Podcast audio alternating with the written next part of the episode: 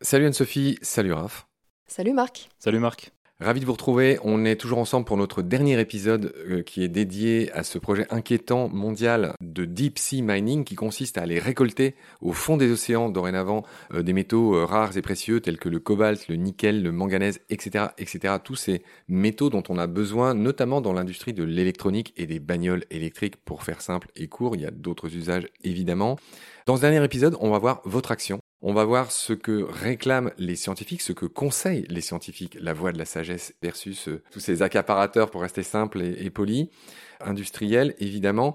Donc Anne-Sophie, est-ce que tu peux nous rappeler tout simplement les raisons qui font que les scientifiques aujourd'hui appellent d'urgence à un moratoire, c'est-à-dire à siffler un petit coup dans le sifflet, dire on n'en sait pas assez, là vous voulez commencer à exploiter, etc., à tout dévaster déjà là, on a juste besoin d'en savoir un peu plus. Est-ce que tu peux nous détailler les raisons ? Donc effectivement, ça fait des années que les scientifiques, et notamment les scientifiques spécialistes des écosystèmes abyssaux, appellent les politiques à freiner en fait cette frénésie des entreprises et des industriels miniers qui veulent à tout prix accélérer l'adoption des licences d'exploitation donc en juin 2023. Et ce, pour plein de raisons. La première, tu l'as dit Marc, c'est le manque de connaissances scientifiques, à la fois sur les profondeurs marines, sur les écosystèmes, sur la biodiversité, etc.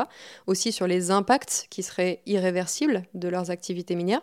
La deuxième raison, c'est que compte tenu de ce manque de connaissances abyssales, sans vouloir faire de jeu de mots, on doit mettre en œuvre le principe de précaution, puisque sans une compréhension scientifique de ces écosystèmes, on ne peut pas, on ne devrait pas en tout cas, aller détruire un écosystème plutôt que d'ouvrir dans la précipitation l'exploitation minière. Il faut au contraire investir dans la recherche et financer les scientifiques en fait, qui vont explorer ces fameux écosystèmes.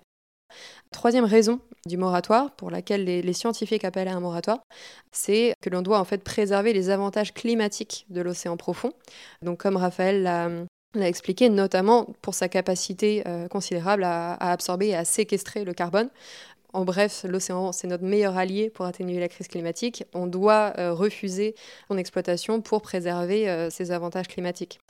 Ensuite, une autre des raisons, c'est qu'il faut investir dans une économie qui soit circulaire plutôt que extractiviste et apprendre des erreurs de notre passé et en fait investir dans le recyclage des déchets électroniques, puisqu'aujourd'hui, il y a très très peu de ces déchets qui sont vraiment recyclés. Et donc, en fait, si on savait recycler ces déchets, si on investissait dans ces infrastructures, on pourrait répondre à la demande croissante. Donc l'argument des industriels miniers qui dit « on n'a pas le choix, dans tous les cas, on doit répondre à la demande », elle est fausse en fait, cette affirmation, puisqu'on pourrait répondre si on savait recycler.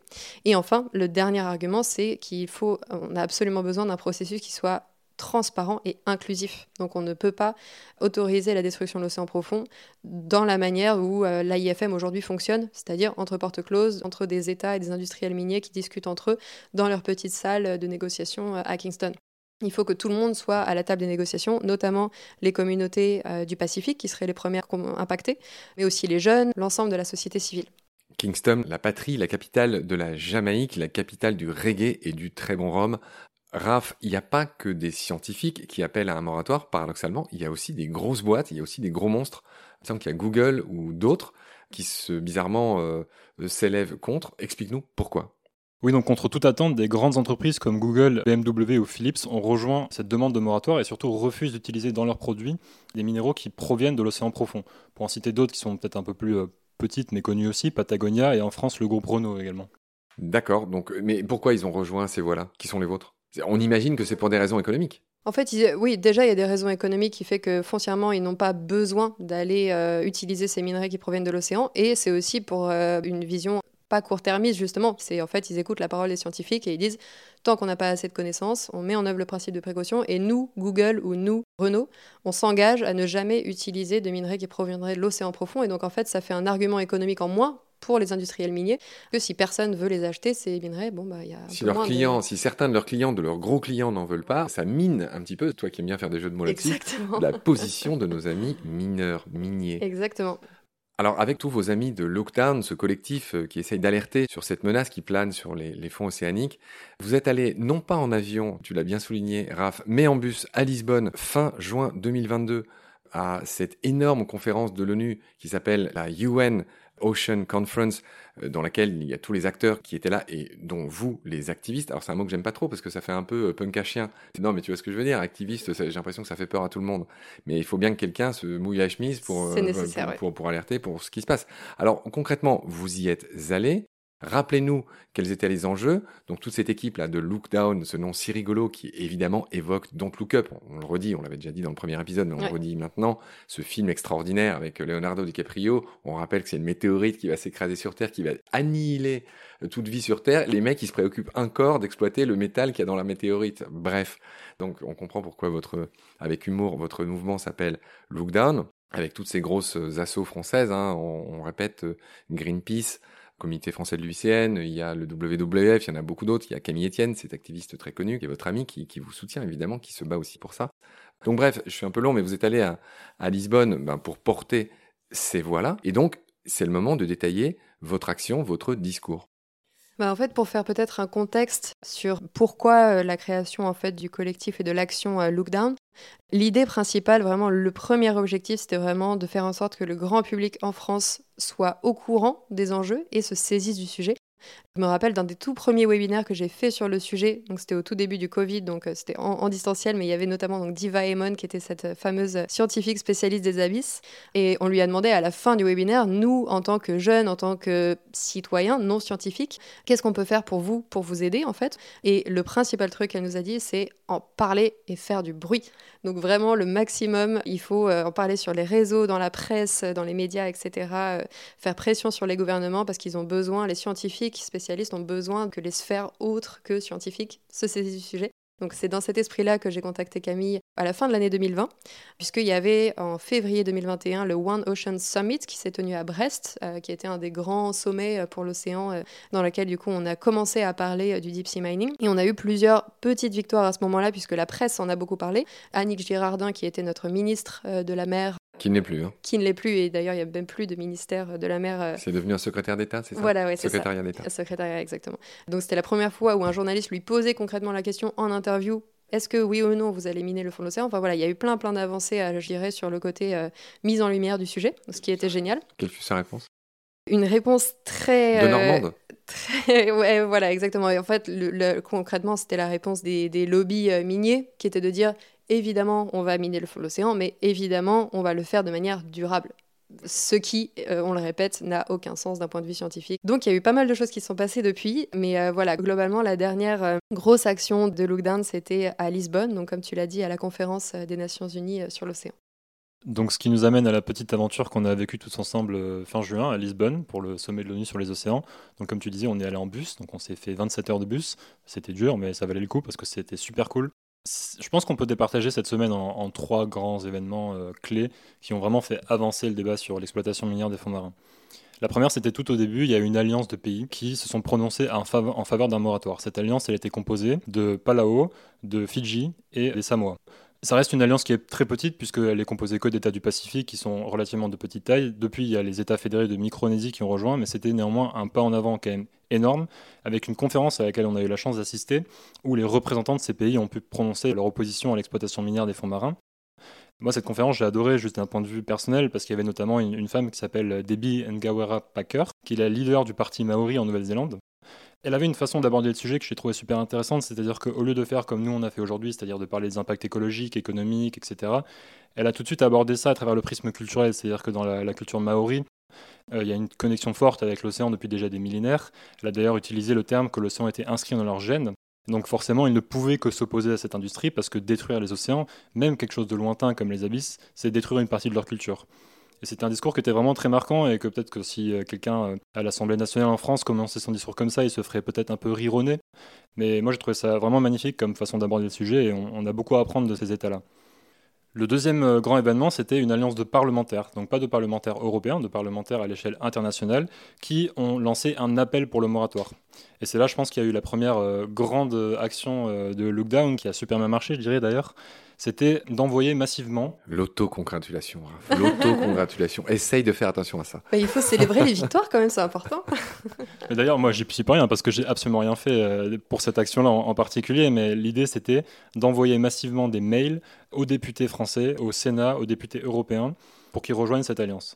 Donc pour ça, on a eu l'aide de développeurs de Harvard qui ont fait un petit code qui permettait, juste en appuyant sur un bouton, d'envoyer un mail à tous les députés français et tous les députés européens. Grâce à Camille, qui est extrêmement suivie sur les réseaux, ça a très bien marché, c'est-à-dire qu'il y a des milliers de mails qui ont été envoyés. Camille Etienne, pour ceux qui prendraient l'épisode en cours de route. Oui, pardon, Camille Etienne. Dans les jours qui ont suivi, on l'a suivi, on l'a posté sur les réseaux, il y a énormément de députés qui ont rejoint cette alliance. Donc aujourd'hui, on est bientôt 2 mois après la fin de la UN Ocean Conference, donc de juin 2022. Il y a plus de 200 parlementaires au niveau européen qui se sont prononcés en faveur du moratoire. Donc c'est à la fois des sénateurs, des députés français et aussi des parlementaires européens. Et on rappelle qu'on n'aurait jamais pu faire tout ça sans le leadership de parlementaires européennes qui s'appellent Marie Toussaint et Caroline Rousse, qui sont donc 2 membres du Parlement européen qui en fait nous ont énormément aidés puisqu'elles ont été les figures de proue de ce mouvement-là et elles ont réussi, on a réussi collectivement, on va dire, à avoir un impact politique, quoi. Pour être concret, 200 parlementaires européens, on rappelle qu'il y a combien de parlementaires à Strasbourg ? Il me semble qu'il y en a plus de 600, c'est ça ? Donc en tout, on a eu plus de 200 parlementaires au niveau européen qui se sont positionnés en faveur du moratoire. Et on rappelle qu'au niveau total, le Parlement européen est composé de 705 députés, donc à travers les 27 États membres de l'Union européenne. Des affreux gauchos, ces 200 dont tu parles. Enfin non, mais juste pour situer, évidemment, c'est pas les... Je ne sais pas comment dire. Ouais, pas que. C'est vrai qu'il y a une grosse représentation des partis de gauche, notamment dans l'Assemblée nationale française. Mais il y a aussi quelques résistants, on va dire, des gouvernements, des partis plutôt centristes et celui d'Emmanuel Macron, etc. Donc il y en a quand même quelques-uns. Mais c'est sûr que c'est une minorité. Raph, tu avais évoqué 3 événements importants, réjouissants. On en a vu 2, il en reste un, c'est lequel ? Donc c'était le dernier jour de la conférence, c'était jeudi pour être précis. On avait une action qui était planifiée depuis déjà bien longtemps avec un collectif de danseuses qui s'appelle le collectif Minuit 12 qui en fait sont habitués à faire des expressions donc artistiques de la danse pour des causes activistes. Ils ont notamment fait une danse pour le projet ICOP qui est un projet de pipeline mené par Total Energy. Et donc là ils sont venus à Lisbonne pour faire cette aidée par... En Ouganda, c'est ça ? En Ouganda, excuse-moi. Ouais. Et donc là, ils sont venus à Lisbonne, aider avec des danseuses locales pour donc faire une démonstration, faire une très très belle danse à thématique donc, de l'exploitation minière des fonds marins, qu'on a filmée et qui sera publiée prochainement. Et juste après ça, on est allé boire une bière ensemble et puis on apprend que Emmanuel Macron a fait un discours à l'Aquarium où il a, et je cite, dit « Je pense que nous devons élaborer un cadre légal pour mettre un coup d'arrêt à l'exploitation minière des fonds marins en haute mer et ne pas autoriser de nouvelles activités qui mettraient en danger les écosystèmes océaniques. » Donc là, c'était une énorme surprise parce que traditionnellement, la France, qui, on le rappelle, est la 2e plus grande zone économique océanique au monde, après les États-Unis, était traditionnellement plutôt en faveur de l'exploitation. Petite anecdote, il semblerait qu'en fait, la position du président ait changé, notamment après son arrivée à Lisbonne. Et il a eu une discussion avec Sylvia Earle, qui est une icône, une femme, un symbole de la biologie marine. Elle est notamment détentrice du record de plongée le plus profond à, il me semble, 274 mètres de profondeur. Donc c'est quelqu'un d'incroyable. Et elle a discuté avec Emmanuel, avec Emmanuel Macron, et je ne sais pas trop ce qu'elle lui a dit, mais apparemment il a changé d'avis. Et quelques heures plus tard, il sort cette déclaration. Donc on a fini tes 3 réjouissances que tu as bien résumées. Mis à part la position d'Emmanuel Macron, de manière plus générale, quelle est la position de la France ? Oui, en fait, pour revenir un petit peu quelques mois en arrière et pour comprendre pourquoi la déclaration de Macron à Lisbonne a été une telle surprise pour tout le monde, en fait, donc, la France a 2 permis d'exploration minière à l'AIFM. Elle est membre de l'Assemblée Générale de l'AIFM. On rappelle que l'AIFM, c'est... L'Autorité Internationale des Fonds Marins, c'est l'entité qui régule les activités minières en haute mer. Ce que tu avais appelé les loups dans la bergerie, voilà, chargé de sécuriser la bergerie. Voilà, exactement. Donc la France a un poids énorme à la fois dans les négociations de l'Autorité Internationale des Fonds Marins. Elle est membre du Conseil, donc elle participe à l'édiction du Code minier, donc ce fameux cadre légal qui va encadrer les pratiques minières que l'on a présenté dans le 3e épisode. Et comme le disait Raphaël, c'est aussi la 2e aire maritime au monde, derrière les États-Unis. Donc il y a un enjeu à la fois pour la France de réguler le deep sea mining en haute mer, mais aussi dans ces zones économiques exclusives qui s'étendent dans tous les océans. Il y a vraiment un avant Lisbonne et un après Lisbonne, ça c'est sûr. Avant Lisbonne, les positions du gouvernement français étaient pour le moins très floues, on va dire ça comme ça. En fait, la première occurrence du deep sea mining sur la scène publique, c'était pendant le discours de France 2030 d'Emmanuel Macron. Si je ne me trompe pas, c'était en octobre 2021. je crois. Et en fait, dans ce discours, il mentionne l'exploitation minière en eau profonde, mais sur un ton super enthousiaste. On va aller découvrir les fonds marins et potentiellement récolter des nouveaux minerais, ça va être super. Donc déjà, premier red flag, on va dire, de la position française. Donc ça, c'était avant le One Ocean Summit. Donc là, il y a beaucoup d'ONG, donc on a déjà mentionné en France, comme Greenpeace, WWF, le comité français de l'IUCN, etc., qui ont essayé d'interpeller le gouvernement en disant « Est-ce que vous pouvez élaborer cette position ?» Et donc, entre ce moment-là et le One Ocean Summit, il y a eu très peu de clarification. On a eu cette déclaration de Madame Girardin, du coup, à Brest, pendant le One Ocean Summit. C'était quand, One Ocean Summit ? C'était en février 2022. À Brest, hein. À Brest, exactement. Et donc, elle disait qu'en gros, ils allaient ouvrir la porte à l'exploitation minière des fonds marins, mais pas avant d'être sûr que ça n'endommagerait pas les fonds marins et la biodiversité, ce qui, pour les scientifiques, on le rappelle, est un non-sens, puisque miner égale destruction des écosystèmes. Donc, avant Lisbonne, on avait une position qui était plutôt pro-deep sea mining et un peu volontairement opaque, voire floue. Et donc, l'une de nos missions et de nos revendications pour Lisbonne, c'était de clarifier cette fameuse position, compte tenu déjà de l'urgence, de la loi des 2 ans, donc qui est cette loi à l'autorité internationale des fonds marins qui fait que la phase d'exploitation pourrait démarrer en juin 2023, et compte tenu aussi du poids de la France, en termes maritimes et en termes de négociations, en fait, en termes politiques, diplomatiques. Donc, depuis cette fameuse déclaration surprise d'Emmanuel Macron... Bonne surprise. Oui, carrément plutôt bonne surprise. En tout cas, ça va clairement dans le même sens. Enfin, dans le bon sens, puisqu'il parle d'un cadre légal pour mettre un coup d'arrêt au deep sea mining. Et donc, mettre un coup d'arrêt au deep sea mining, ça, littéralement, ça va encore plus loin qu'un moratoire. Un moratoire, c'est par définition, c'est une pause. Ce que demandent les scientifiques, c'est on appuie sur le bouton pause, on arrête de vouloir se dépêcher, en fait, d'ouvrir la phase de l'exploitation. Donc lui, quand il parle d'un cadre légal pour mettre un coup d'arrêt au deep sea mining, ça paraît aller encore plus loin. Donc c'est pour ça qu'on a suivi, depuis la conférence de Lisbonne, on a suivi de très très près les représentants de la France à l'autorité internationale des fonds marins, et notamment monsieur Guyon-Varge, qui est notre ambassadeur en Jamaïque, et du coup notre représentant, le représentant de la France dans les négociations de l'autorité internationale des fonds marins. Donc on s'est réunis, on a créé une petite équipe avec donc, le collectif Lockdown et aussi la Deep Sea Conservation Coalition, qui est cette fameuse coalition qui rassemble les experts, les ONG, les activistes, etc. Concrètement, on écoute toutes les négociations, tout ce qui se dit dans les salles de négociation, on retranscrit tout, on écrit mot par mot qui dit quoi pour pouvoir le ressortir sur les réseaux sociaux et pour pouvoir, si besoin, interpeller, notamment monsieur Guyon-Varge sur la position française et aussi évidemment célébrer les pays qui vont plus loin et qui se positionnent en faveur du moratoire. Il y en a quand même, il y a le Chili, le Costa Rica qu'on remercie parce que c'est vraiment les seuls à être leader et à vraiment dire « Vous êtes complètement tous tarés, faisons une pause !»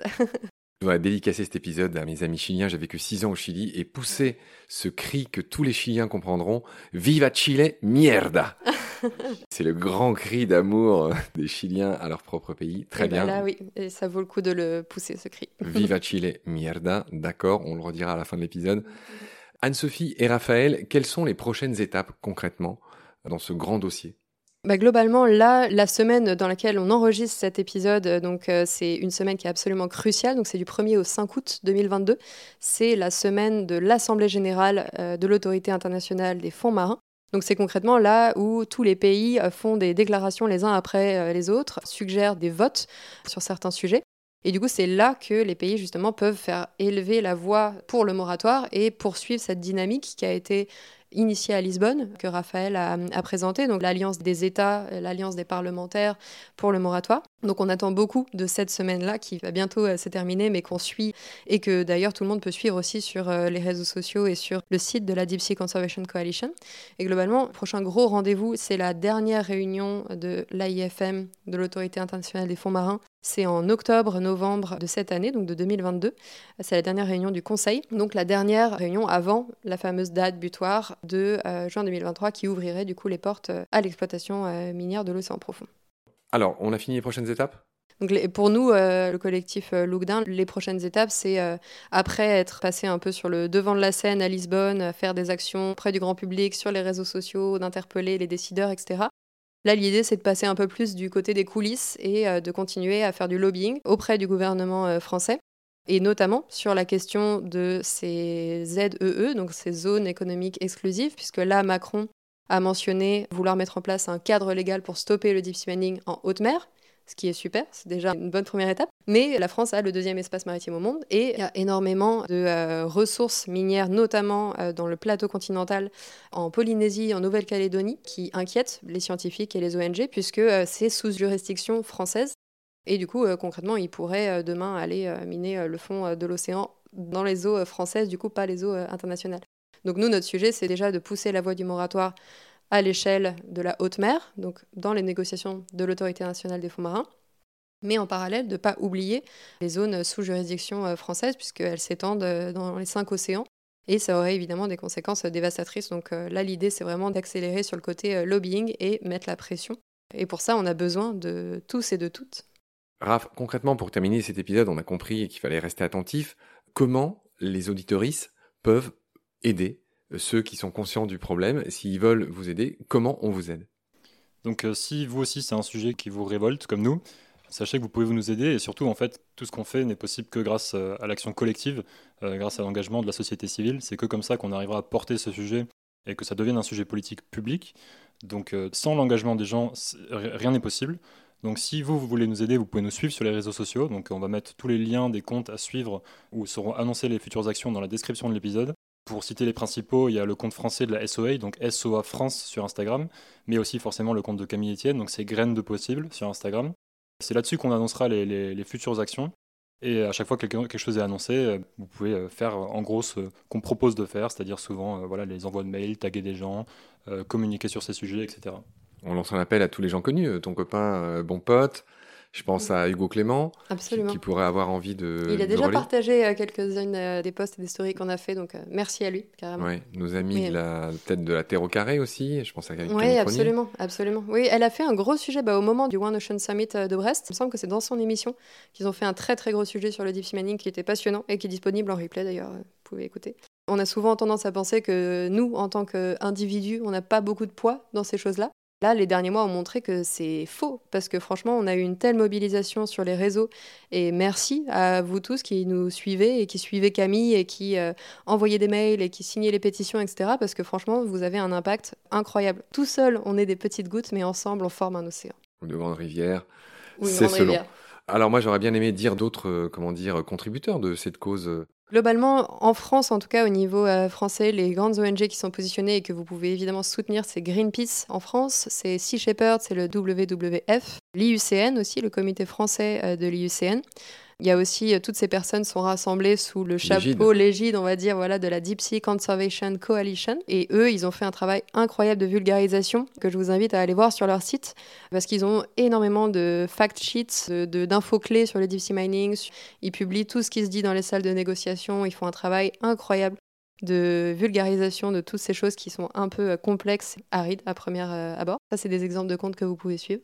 Et ne pas oublier aussi Bloom, je pense l'ONG Bloom, qui notamment avec Claire Nouvian, qui était présent à Lisbonne et qui a fait des posts décrivant le sujet qui ont une portée énorme et qu'ils ont vraiment un rôle aussi super important. Donc l'ONG Bloom, qui est peut-être un peu moins connue aussi, n'hésitez pas à aller les suivre parce qu'ils font vraiment un travail de dingue. Ouais, plus du côté derrière dans les coulisses justement des négociations au Parlement européen. Et après, on peut aussi en profiter pour se faire de la pub pour nous. Vous pouvez suivre Raphaël Seguin du coup à Underwater Baguette sur Instagram. Et moi, du coup, Anne-Sophie Roux, mon handle, c'est Anne-Roux. ANSROUX. Et on essaiera de relayer un maximum aussi, bien sûr, sur Baleine sous Gravillon. Est-ce que, les amis, on peut conclure cet épisode? Je vois que vous faites oui de la tête. Tout est dit. C'est le moment, c'est solennel de dire ça, tout est dit. Tout commence. Bon, merci d'être passé, Anne-Sophie.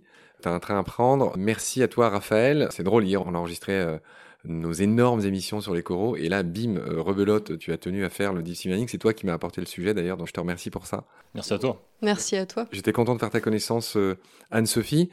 On vous souhaite le meilleur. En tout cas, on vous soutient à Baleine sous Gravillon. On était ravis de vous... Baleine sous Gravillon /combat. Tout le monde comprend que combat, c'est le jumeau un peu actif dans l'action, l'activiste de la famille Baleine sous Gravillon. Donc, c'est dans ce cadre que vous passez. Voilà, merci d'être passé. Je vous laisse le mot de la fin. Une belle accolade et voilà, on est avec vous à Baleine en tout cas. Merci beaucoup Marc. Merci aussi de parler de ce sujet si important et si peu connu sur Baleine sous Gravillon. On remercie aussi la Sustainable Ocean Alliance, la SOA, qui a soutenu la réalisation de cet épisode. Je tenais à le dire, c'est très sympa. Bah ouais, moi aussi j'ai un peu besoin de vivre, quoi. Chaque épisode, chaque série d'épisodes me prend une semaine de travail. Donc c'est chouette quand ceux qui le peuvent aider. Donc je les remercie du fond du cœur. Ces épisodes ont été réalisés grâce à eux. Merci pour ça aussi. Merci à toi. Merci beaucoup Marc, et c'était intense mais un plaisir d'enregistrer ces deux épisodes sur les coraux et maintenant sur le Deep Sea Mining. Merci Raph, le moment est venu pour nous de prendre un verre ensemble. Merci à celles et ceux qui nous écoutent. On se retrouve très vite pour une nouvelle série dans Combat et dans Baleine sous Gravillon, dans Nomen et dans Petit Poisson deviendra un podcast. Bien sûr, tout ça est très océanique à Baleine sous Gravillon. Merci les amis, prenez soin de vous. Au revoir. Au revoir, merci beaucoup. Salut Marc, merci.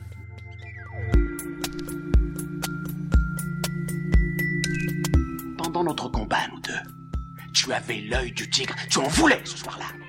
Il faut que tu retrouves ça maintenant. Et la seule façon, c'est de recommencer au commencement. Tu vois ce que je veux dire ?